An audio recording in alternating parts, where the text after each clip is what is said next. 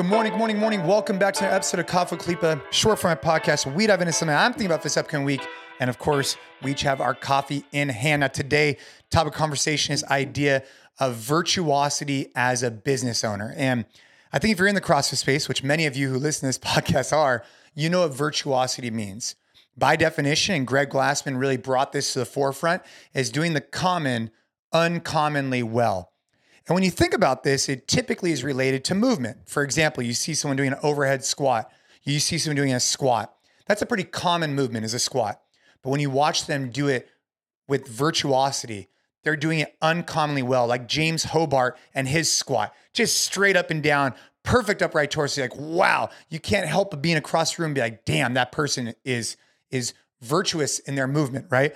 And then maybe as you explore, maybe you start talking about overhead squats and different movements and how do you develop virtuosity in those particular movements.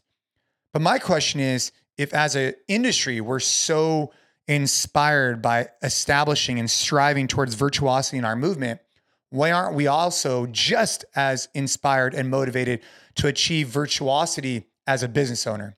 And so that's what I want to talk about today. I want to introduce this concept of virtuosity in our business. And this is really going to hit home, I think, for a lot of gym owners who are listening, because what do you do to gain virtuosity in your movement? Whatever, maybe some of you guys don't do CrossFit, virtuosity in your jujitsu skills, whatever. It takes practice, takes dedication, takes evaluating what areas you have to improve and then exploiting those and improving those. Well, what are we doing in our business to say, hey, what areas are we strong at? What are we a little bit weaker at? What can we improve on? And how do we do the common? which is owning a, let's just say a business. Anybody or many people can own a business, but who could do that extremely well? And that's our goal. That's my goal. I've seen our business firsthand as of recently really build momentum. And, and I think that the service level we're providing at the gyms is, is actually exceptional. The way we've gotten there is not by reinventing the wheel, it's just by doing the common, the, the, the basics, and trying to really pursue them at our best ability. And our team has been crushing it.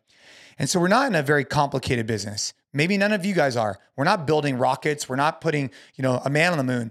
We are improving people's lives through fitness. And because we have a relatively simple business, it's all about the fundamentals and the small details that make a premium experience. From when someone walks in the door to the front desk to someone's coaching experience to when they leave and how we engage with them. And so, my challenge to all of you who are gym owners, coaches, or even in any of your businesses is how do you take this idea? And this is a challenge to myself, by the way, too. How do you take this idea of virtuosity, doing the common uncommonly well, and how do you relate that to our business? Maybe in the future I'll try and you know relate that to our family life and things of that nature. But for now, I think it's a really thing that we should sit back on and and and resonate. Go on on a walk and say, hey, how do I make our business uncommonly good? Right? Doing the common uncommonly well. So that's the inspiration. I'm fired up. I hope you are as well. I hope you and your family have a kick ass week. Go back, check out the other Coffee with. Some of them a little bit more business, some of them more fitness. This one was a little bit more business focused. Get out there, establish, and go for virtuosity. See you again next week. Let's go.